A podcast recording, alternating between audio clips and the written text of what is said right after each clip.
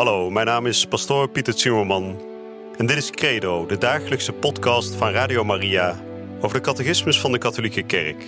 Samen dringen we elke dag een beetje dieper door in het prachtige plan van liefde dat God met elk van ons heeft. Laat je inspireren en ga met ons mee op deze avontuurlijke reis door het geloof.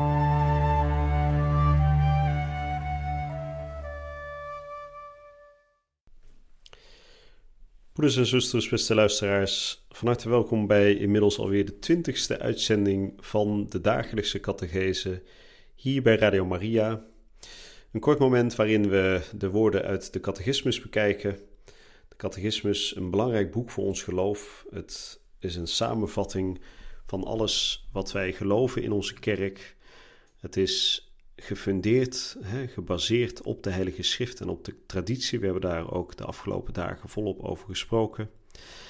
En we zijn nu aanbeland bij wat dieper door te dringen in de betekenis van de Heilige Schrift. We hebben de afgelopen dagen gesproken onder andere over de eenheid die er is tussen het Oude en het Nieuwe Testament. Dat die twee elkaar niet uitsluiten. En dat het Nieuwe Testament ook niet het Oude Testament heeft opgeheven op de een of andere manier. Nee, het Oude Testament en het Nieuwe Testament is allebei evenveel woord van God. Maar het hart van de hele Bijbel ligt wel in het Nieuwe Testament. Het Oude Testament vooral een voorbereiding, het Nieuwe Testament als het ware de volledige openbaring. En dan met name natuurlijk de 4 Evangeliën. En we gaan hier vandaag nog wat verder over door. En we zullen zoals gebruikelijk ook vandaag weer eerst beginnen met een kort gebed. In de naam van de Vader en de Zoon en de Heilige Geest. Amen.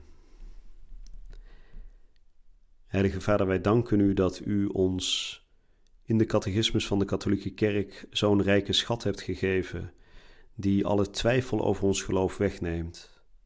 In de catechismus ligt op een prachtige, diepzinnige manier vervat wat wij geloven als kerk.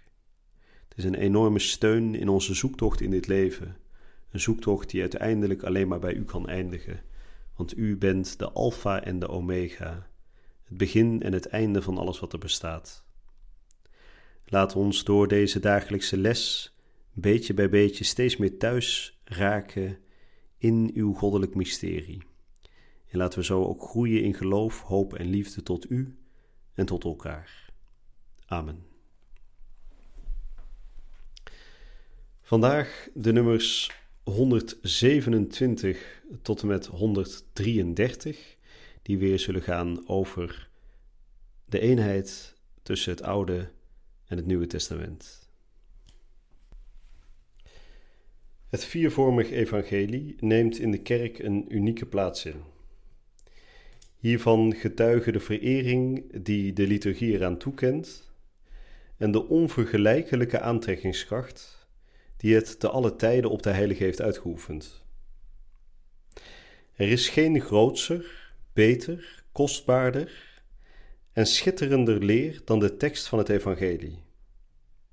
Ziet en bewaart in uw hart wat onze Heer en Meester Christus zowel in zijn woorden geleerd heeft, als door zijn daden tot stand gebracht heeft. Het is bovenal het hele evangelie dat mij gedurende mijn gebed voedsel geeft. Hierin vind ik alles wat nodig is voor mijn arme ziel. Ik ontdek er steeds nieuw licht, verborgen en mysterieuze betekenissen. En dat was een uitspraak van de heilige Theresia van het Kind Jezus. De eenheid van het Oude en het Nieuwe Testament.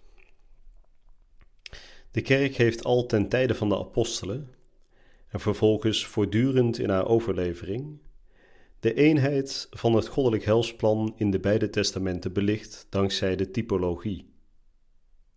Deze ziet in de werking van God onder het oude verbond voor afbeeldingen van hetgeen God in de volheid van de tijd voltooid heeft in de persoon van zijn mensgeworden Zoon.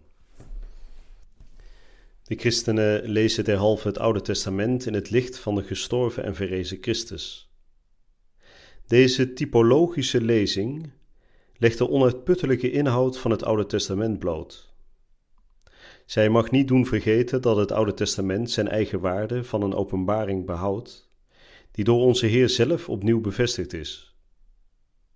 Het Nieuwe Testament vraagt er overigens om ook gelezen te worden in het licht van het Oude Testament. De catechese van de eerste christenen zal er voortdurend een beroep op doen. Volgens een oud gezegde is het Nieuwe Testament verborgen in het Oude Testament, terwijl het Oude Testament wordt onthuld in het Nieuwe Testament. Het Nieuwe Testament is verborgen in het Oude Testament en het Oude Testament wordt in het Nieuwe Testament onthuld. Een uitspraak van de heilige Augustinus. Typologie betekent de dynamiek naar de voltooiing van het goddelijk heilsplan. Wanneer God alles in alles zal zijn. Zo verliezen bijvoorbeeld ook de roeping van de aartsvaders en de uittocht uit Egypte binnen Gods heilsplan niet hun eigen waarde omwille van het feit dat zij er tezelfde tijd tussenstappen van zijn. De Heilige Schrift in het leven van de kerk. De werking en de kracht van het woord van God zijn zo groot dat dit voor de kerk een steunpunt en een kracht is en voor de kinderen van de kerk de sterkte van het geloof, de spijs voor hun ziel. De zuivere en ononderbroken stromende bron van geestelijk leven. Voor de christenen moet de toegang tot de Heilige Schrift wijd openstaan. Daarom moet de studie van de Heilige Schrift als het ware de ziel zijn van de heilige theologie. Ook de dienst van het woord, namelijk de pastorale prediking, de catechese en elk christelijk onderricht, waarin de liturgische homilie een vooraanstaande plaats moet innemen, ontvangt nu door ditzelfde woord van de Schrift zijn heilzaam voedsel en zijn heilige en frisse kracht. De kerk spoort met aandrang en met nadruk alle christenen aan zich door het veelvuldig lezen van de goddelijke Schriften de alles overtreffende kennis van Jezus Christus eigen te maken. Want de Schriften niet kennen betekent Christus niet kennen. Nou, dat waren de nummers 127 tot en met 133. En er werd nog een keer heel duidelijk benadrukt het belang van de Heilige Schrift in onze kerk.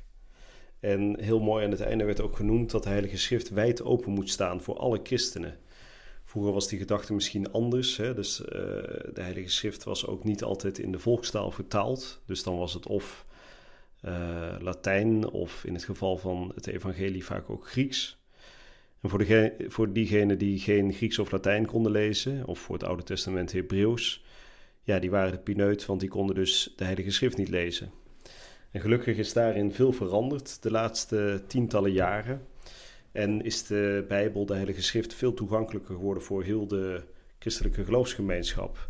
En er is dus duidelijk een aansporing ook om vaak de Bijbel te lezen, om er volop in te lezen. En als je twijfel hebt over de betekenis ervan, grijp terug op de catechismus of spreek een priester aan om er wat meer uitleg bij te krijgen. Maar we hebben net ook gehoord over de typologische betekenis van de Heilige Schrift. En dan werd er gezegd, typologie betekent de dynamiek naar de voltooiing van het goddelijk heilsplan. Nou, dat is ook een beetje cryptisch omschreven misschien, maar wat de catechismus daarmee wil zeggen is dat de typologie, die dynamiek waarover wordt gesproken, dat iets is wat God zelf wil. God wil dat beetje bij beetje dat heilsplan van hem steeds duidelijker zichtbaar wordt. En dat wordt dan genoemd de pedagogie van God. We hebben daar een aantal lessen terug ook al over gesproken. God is de pedagoog bij uitstek, de opvoeder bij uitstek. En hij is degene die het beste weet hoe die les moet geven.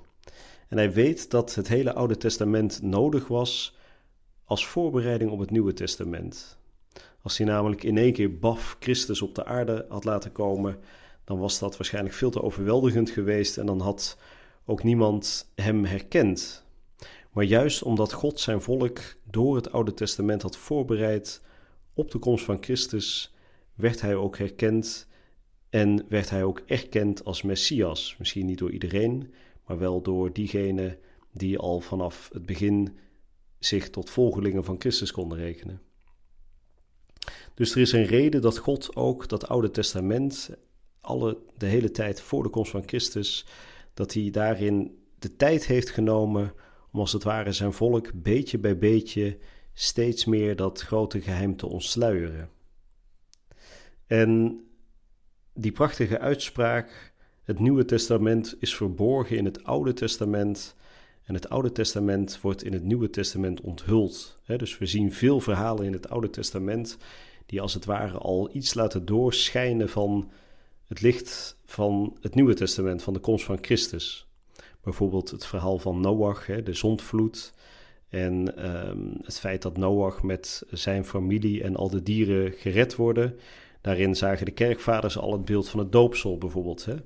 Dus het heeft daar al een betekenis, maar het krijgt pas zijn volle betekenis in het Nieuwe Testament. En dan sloot vandaag het laatste nummer van de catechismus af met de uitspraak van een andere grote heilige, namelijk de heilige Hieronymus. En die zegt, de schriften niet kennen betekent Christus niet kennen. En je kunt dat natuurlijk ook omdraaien. De schriften kennen betekent Christus kennen. En daarom is die studie van de Heilige Schrift ook zo belangrijk. Het bestuderen van de woorden van de Heilige Schrift die uiteindelijk dan ook ons van binnenuit omvormen tot nieuwe mensen. Nou, we hebben weer van alles besproken vandaag. In de volgende uitzending zullen we er weer op doorgaan. Dan zijn we aan het einde van dit deel gekomen, van dit hoofdstuk. En dan zullen we weer het stukje in het kort behandelen. Dus dan zullen we weer een kleine samenvatting geven van het afgelopen hoofdstuk. Ik hoop u bij de volgende uitzending weer hier te ontmoeten bij Radio Maria. Je luisterde naar Credo, de dagelijkse podcast van Radio Maria over de catechismus van de Katholieke Kerk. Credo is iedere werkdag te beluisteren op Radio Maria. Maar je kunt de afleveringen ook in je eigen tempo terugluisteren op onze website, in de app of op Spotify en de andere platforms. Via de website radiomaria.nl vind je dagelijks de link om de bijbehorende teksten uit de catechismus mee of terug te lezen. We zijn erg dankbaar voor alle giften die wij mogen ontvangen. Daardoor kunnen we ons goede werk blijven doen. Draag je ook bij aan deze missie?